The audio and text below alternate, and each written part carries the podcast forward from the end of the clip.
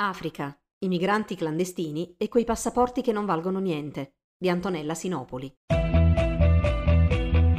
Ti piacciono i nostri podcast e apprezzi il nostro lavoro? Valigia Blu è un blog collettivo, senza pubblicità, senza paywall, senza editori.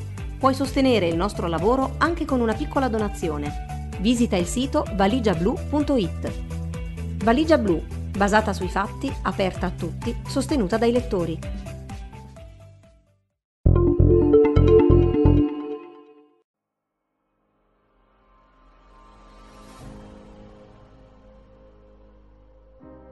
Nell'agenda politica italiana torna la questione migranti. Torna semplicemente perché nelle ultime ore a Lampedusa sono ricominciati gli sbarchi e con questi i non li vogliamo, stiano a casa loro, l'Italia non può farsi carico del problema, intervenga l'Europa. Sono persone quelle di cui si parla e su cui si litiga per sbarazzarsene. Il fatto è che ci sono vite umane che finiscono per diventare numeri. Chi mai si ricorderà il nome delle migliaia di persone affidate alle onde del Mar Mediterraneo e alla loro buona o spesso cattiva sorte. Tutta la nostra indignazione non serve a cambiare il percorso che ha consentito la sospensione sistematica dei diritti, la spersonalizzazione di chi vive certe tragedie, il disprezzo per i bisogni altrui, l'imbarbarimento di società e governi. Sì, governi, perché se da anni si continua a fare la conta dei morti come se si trattasse di una cosa ormai normale, vuol dire che dall'emergenza si è passati ad un fenomeno sistematico, strutturale. Ecco, la morte per emigrazione è una delle malattie contemporanee. Come affrontarla, o meglio ancora come guarirla, non richiede indignazione, seppure tale sentimento sia utile a prendere le distanze dai colpevoli, liberarsi di un peso, che in realtà ci vede in qualche modo tutti responsabili, o almeno parte in causa. Nei nostri privilegi, nella nostra inazione, nella nostra inerzia. Quello che decide la vita di milioni di persone si chiama potere esercitato con le leggi, le costrizioni, il denaro, il ruolo istituzionale, con accordi che passano sopra le teste dei cittadini e che si concentra in un oggetto, simbolo del nostro posto nel mondo, il passaporto. Quante volte avete incrociato un africano con il naso in su ad ammirare la Cappella Sistina? Quante volte qualcuno vi ha presentato un amico africano in visita in Italia? Quante volte ne avete incontrato uno in vacanza nel nostro paese? La risposta è quasi mai, e non perché gli africani siano dei sedentari, è grazie ai lunghi cammini dell'Homo sapiens africano che sono stati colonizzati tutti gli altri continenti, e non perché non abbiano voglia di conoscere il mondo e le sue bellezze, e neanche perché siano tutti poveri in canna e non in grado di pagarsi un viaggio aereo, andata e ritorno naturalmente, e persino il soggiorno. La ragione è un'altra. La ragione sta nella difficoltà di ottenere un passaporto. Spesso devi essere disposto ad allungare una mazzetta ai funzionari di turno nella difficoltà delle lunghe ore di fila, moltiplicate per giorni, dinanzi al consolato americano o dei paesi europei per ottenere un visto. Nel produrre documenti, assicurazioni e garanzie bancarie per fare domanda per quel visto che spesso non verrà poi rilasciato. E bisognerebbe assistere alle vessazioni ai posti di controllo a cui spesso sono sottoposti i cittadini africani in partenza dagli aeroporti di casa loro, anche se hanno tutti i documenti in regola, o quando arrivano negli scali europei, quasi sempre fermati e ispezionati. Da una parte sono i loro stessi concittadini a rendere le partenze regolari difficili, una sorta di pegno per essere quelli fortunati. Dall'altra, la convinzione che deve esserci qualcosa di sbagliato se queste persone sono arrivate con un volo aereo. Insomma, un cittadino africano deve essere un clandestino. Giudicare la propria libertà sulla base di questo documento è un ottimo esercizio per capire come il mondo si divida in due categorie, i privilegiati e i controllati. Ma andiamo con ordine. A porre confini e barriere utili a esercitare il potere e lo sfruttamento dei territori africani cominciò la conferenza di Berlino 1884-1885, che non solo sancì il diritto di Leopoldo II, re del Belgio, di depredare quello che all'epoca, e in modo beffardo, era stato battezzato Stato libero del Congo, ma fissò su carta i confini di manovra delle potenze straniere, in particolar modo, oltre il Belgio, la Francia, il Regno Unito e la Germania di Bismarck, e aprì la strada alla colonizzazione e a quella che sarebbe stata definita Scramble for Africa, ovvero la spartizione del continente. Una spartizione che mirava a utilizzarne le risorse e che poi è diventata controllo politico, militare ed economico. Controllo dei suoi confini, insomma, abolita la schiavitù e la tratta atlantica, ora tutto si giocava sull'immenso continente, diviso in porzioni, su ognuna delle quali spiccava una bandiera straniera. Oggi il controllo e il potere si esercita in modo più subdolo. ed è paradossalmente negli anni delle indipendenze che i confini tra gli stati africani cominciavano ad essere blindati e si iniziava ad usare termini come irregolare, illegale, sans papier. Non è un caso che il Passport Index suddivida i passaporti del mondo, dunque il valore della propria cittadinanza, in most powerful e least powerful, e stare in una parte anziché nell'altra rientra tra le categorie del white privilege. Nella classifica 2021 i cittadini tedeschi risultano i più fortunati, Possono viaggiare in 99 paesi senza bisogno di un visto e ottenerlo all'arrivo in 36. Visa free per l'Italia in 98 paesi, 35 all'arrivo e visto richiesto in 65 paesi. E i cittadini africani quanta libertà di movimento hanno? Nel Passport Index bisogna arrivare al novantesimo posto per trovare un paese africano, ma si tratta delle Seychelles, PIL pro capite superiore alla media di qualsiasi paese africano e noto paradiso fiscale. Così pure le Mauritius, 85 posto, anch'esso apprezzato da chi cerca sconti dal fisco. Per il resto, le posizioni più basse se le contendono paesi asiatici, dell'America Latina, dell'est europeo e naturalmente africani. Con un passaporto gambiano o ruandese sono 139 i paesi dove occorre chiedere il visto per poterci entrare, 144 per il Senegal e Burkina Faso e ancora, proseguendo random, se sei maliano puoi entrare solo in 24 paesi senza visto, ma per altri 150 il visto è indispensabile. I congolesi, della Repubblica Democratica del Congo, quella che apparteneva a Leopoldo II, hanno visa free solo in 12 paesi, eritrei e sudanesi solo in 9. E attenzione, nei casi dei paesi africani la possibilità di viaggiare senza visto riguarda solo alcuni paesi all'interno delle regioni del continente, per esempio quelli aderenti all'ECOWAS e all'East African Community. Quella dei visti, come si sa, è una politica basata su accordi, di solito bilaterali, sulla base di opportunità economiche, commerciali e diplomatiche.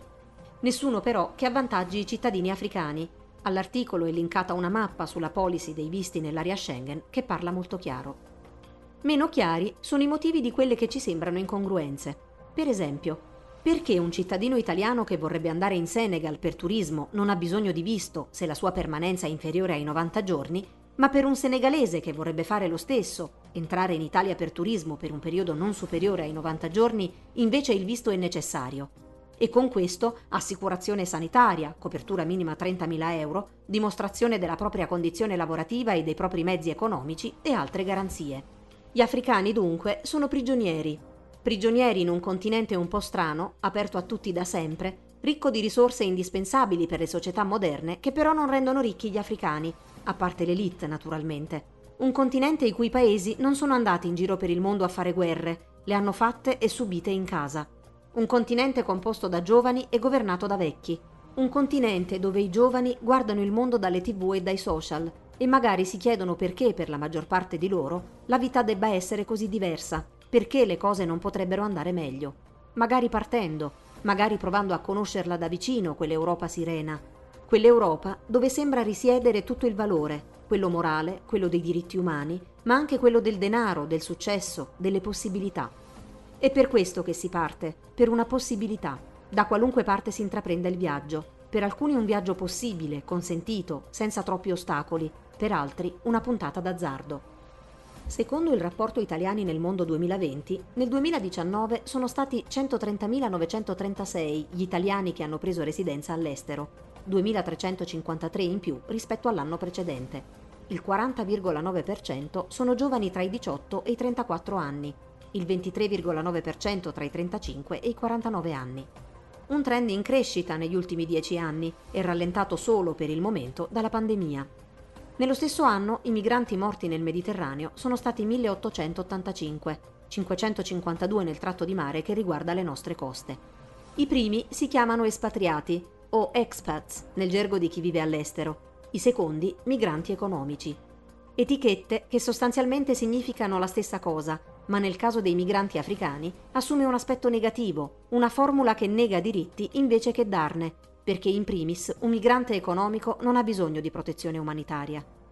Una formula il cui intento è gettare un'ombra di vergogna su questi giovani per i quali scegliere non è un'opzione. Non lo è, visto che il proprio passaporto ha così scarso valore. Dall'inizio del 2021 sono 615 le persone annegate nel Mediterraneo sulle rotte verso la Spagna, la Grecia, l'Italia. In questo numero sono compresi quei desaparecidos annegati poche settimane fa, mentre dalle coste libiche tentavano di raggiungere un approdo sicuro.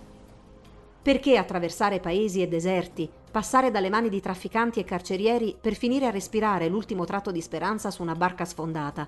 Semplicemente perché non c'è scelta. Semplicemente perché un africano, uno senza appoggi e senza parentele importanti, è quasi destinato a diventare clandestino se decide di fare quello che agli altri è concesso di default viaggiare, cercare un'altra vita, seguire un sogno.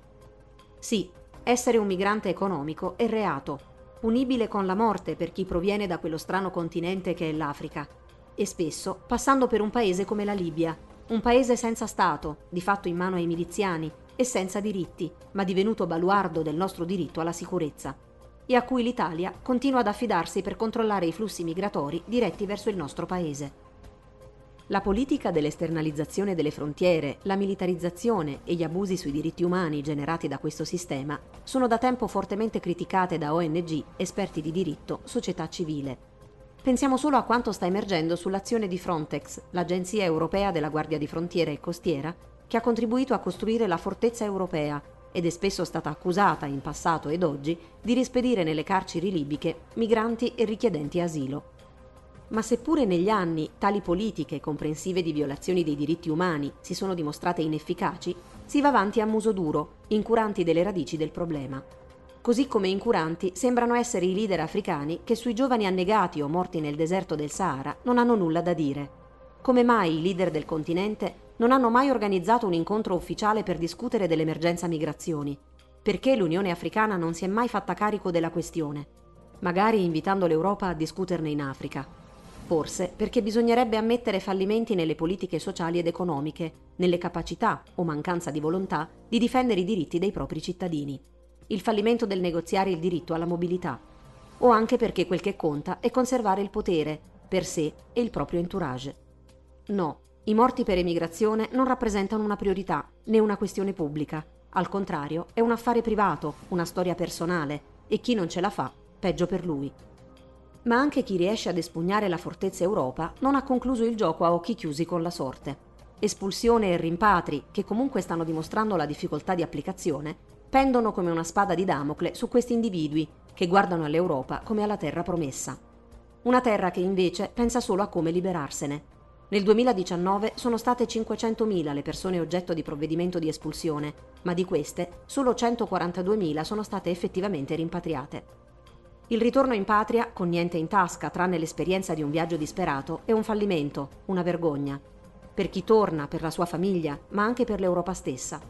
Un gigante che non riesce a vivere un'equilibrata relazione con un continente che non può continuare a rappresentare solo territorio di conquista e di utilizzo, sfruttamento di quelle risorse senza le quali il benessere delle nostre società non sarebbe possibile e che non può continuare a sperare di convincere i leader dei paesi africani a impedire ai cittadini di emigrare.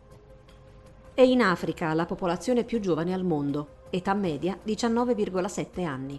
E si prevede che entro il 2030 la gioventù africana rappresenterà il 42% dei giovani a livello mondiale e sarà in Africa il 75% di quelli al di sotto dei 35 anni.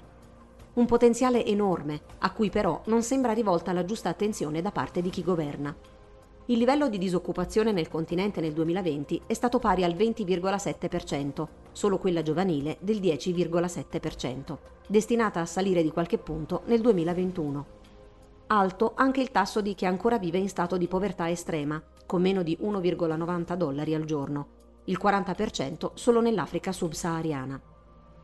Vale a dire che due terzi della popolazione mondiale che vive al di sotto della soglia di povertà è rappresentata da africani. Un dato ancora più sconcertante se si pensa a quanti progetti e infrastrutture siano stati realizzati o sono in corso, finanziati dalla cooperazione internazionale e da investitori esteri. Non c'è paese africano dove non siano in atto investimenti in ogni settore, ma in realtà, negli ultimi anni, sembra essersi allargato il gap tra le due Afriche, quella dell'elite, della classe medio-alta, di giovani istruiti costantemente connessi alla rete e che inaugurano start-up di successo, e poi quella della popolazione più svantaggiata, vulnerabile.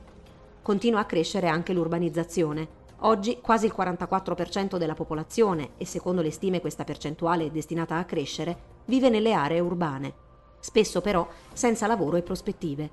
cosa che ha moltiplicato la presenza degli slam, baraccopoli ai margini delle città, prive di qualunque servizio essenziale e con ovvi problemi connessi alla salute e alla criminalità. Una vera e propria emergenza sociale. Secondo UN Habitat, nel continente subsahariano nel 2010 circa 200 milioni di persone vivevano in slam, ma sono cifre che andrebbero evidentemente aggiornate. Così come un'emergenza sociale sono i numerosi campi profughi sparsi in varie regioni del continente, frutto soprattutto di conflitti ed emergenze ambientali. La crisi climatica ha praticamente cambiato modelli di vita, possibilità di pascolo e coltivazioni e messo a rischio la sopravvivenza di milioni di persone. L'Africa subsahariana ospita oltre il 26% della popolazione mondiale di rifugiati. Alcuni di questi sono lì da decenni. Campi diventati vere e proprie città, e migliaia e migliaia di bambini che vi sono nati non conoscono una vita diversa da quella, come il Dadaab sul confine somalo e il Kakuma tra il Sud Sudan e l'Uganda. Di tanto in tanto se ne prospetta la chiusura e quindi il problema di come e dove ricollocare milioni di persone. Luoghi di marginalizzazione dove attecchiscono ideologie violente e estremiste, come spiega un report dell'Institute for Security Studies. D'altra parte, nell'ultima decade, il terrorismo in Africa è notevolmente aumentato la regione del Sahel, i paesi del Corno d'Africa, la Nigeria, il Mozambico, tutte aree in cui si sono moltiplicate fazioni e gruppi armati. Secondo ACLED, che fornisce dati aggiornati sui conflitti in corso nel mondo, nel 2015 c'erano stati 381 attacchi contro la popolazione civile, 1394 le vittime. Nel 2020 gli attacchi sono saliti a 7108, con 12.519 vittime. Sono molte le ragioni di questa instabilità che ovviamente coinvolge i giovani, ma in primis ci sono le ragioni economiche e l'immagine, diciamo così, che gli africani non riescono a costruire di se stessi. E sicuramente l'ingombrante presenza militare, sotto forma di aiuti, sotto forma di investimenti e di sfruttamento delle risorse delle potenze estere, gioca il suo ruolo. In questo contesto si inserisce una classe dirigente fatta in larga misura di settantenni, ottantenni, molti dei quali manifestano la volontà di tenere le redini del potere fino alla morte, gestendolo spesso come un affare di famiglia. Gerontocrazia e nepotismo sono due aspetti assai diffusi nella leadership africana. Il leader più anziano è il presidente del Camerun, Paul Biya, che ha festeggiato 88 anni lo scorso febbraio, capo di Stato ininterrottamente dal 1982. Altro ottuagenario è il presidente della Guinea, Alpha Condé, 82 anni, capo di Stato da soli 11 anni, ma quest'anno si ripresenterà per un terzo mandato.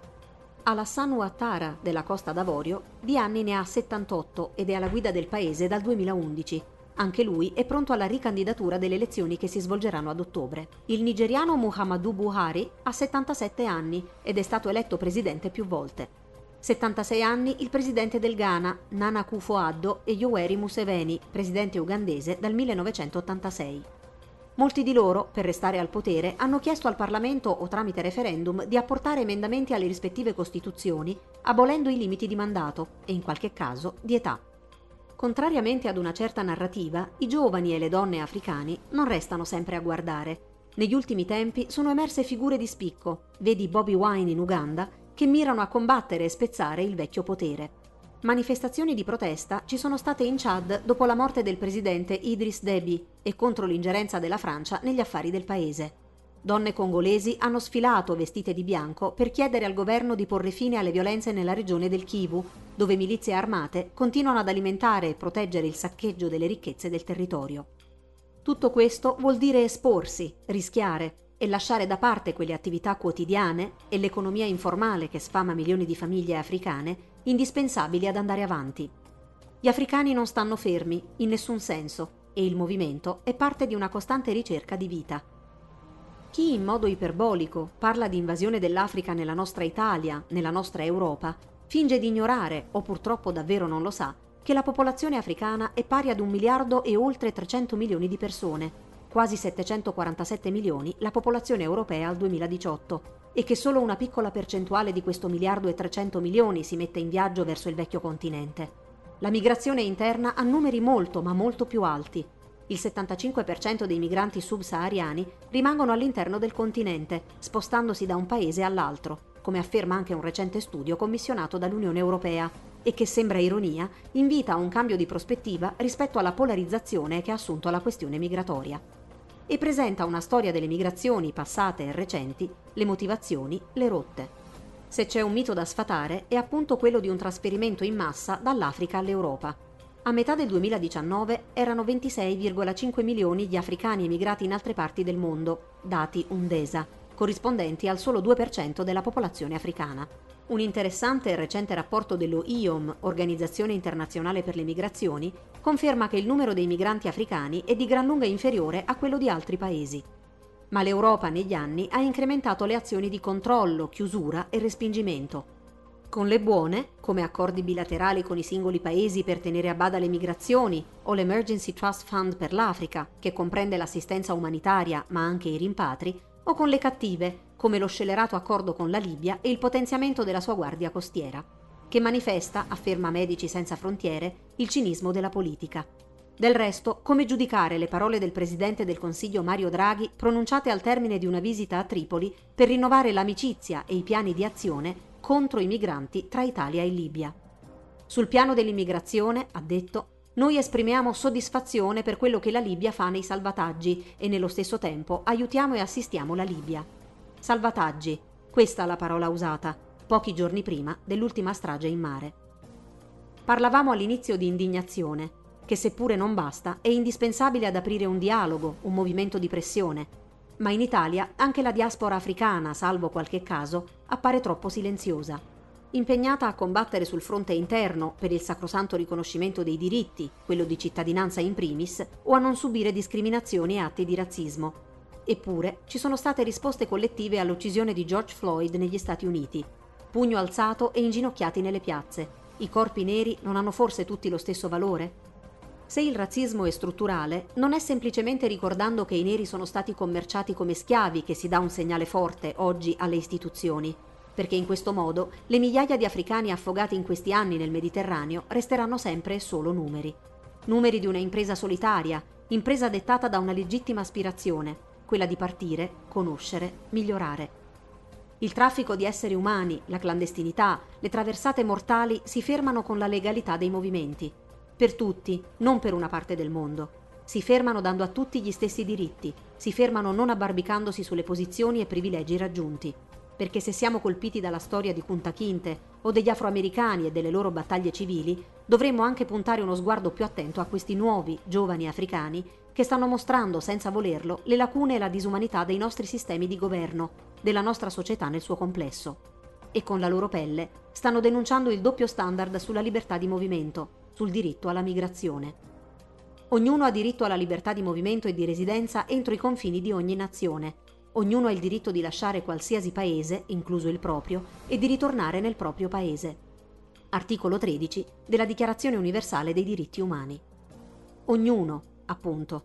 Negli obiettivi dell'Unione Africana c'è la liberalizzazione dei visti, vale a dire accesso a tutti i 54 paesi del continente. Un cittadino africano potrà spostarsi e viaggiare in qualunque altro paese africano senza bisogno di alcuna documentazione consolare. L'idea di un panafricanismo applicato è di garantire la libertà delle persone, e non solo delle merci, nell'ambito dell'area di libero scambio, the African Continental Free Trade Area, accordo entrato in vigore nel 2019. Al momento sono 36 i paesi che lo hanno ratificato. Ma questo è un altro discorso, riguarda soprattutto l'economia, il commercio e chissà se abolirà quell'abitudine degli ufficiali di frontiera di farsi pagare, bribe obbligatoria, anche laddove già è in vigore il visa free tra alcuni paesi. Una vessazione a cui gli africani sono abituati da sempre. La questione importante rimane quella dei rapporti tra la vecchia Europa e la giovane Africa. Un'Africa che accoglie, che non rifiuta mai, mai nessuno, ma che quando è il momento viene invece respinta e lasciata annegare.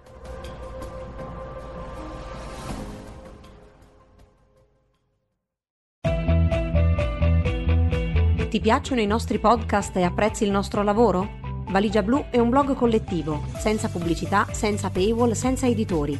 Puoi sostenere il nostro lavoro anche con una piccola donazione. Visita il sito valigiablu.it.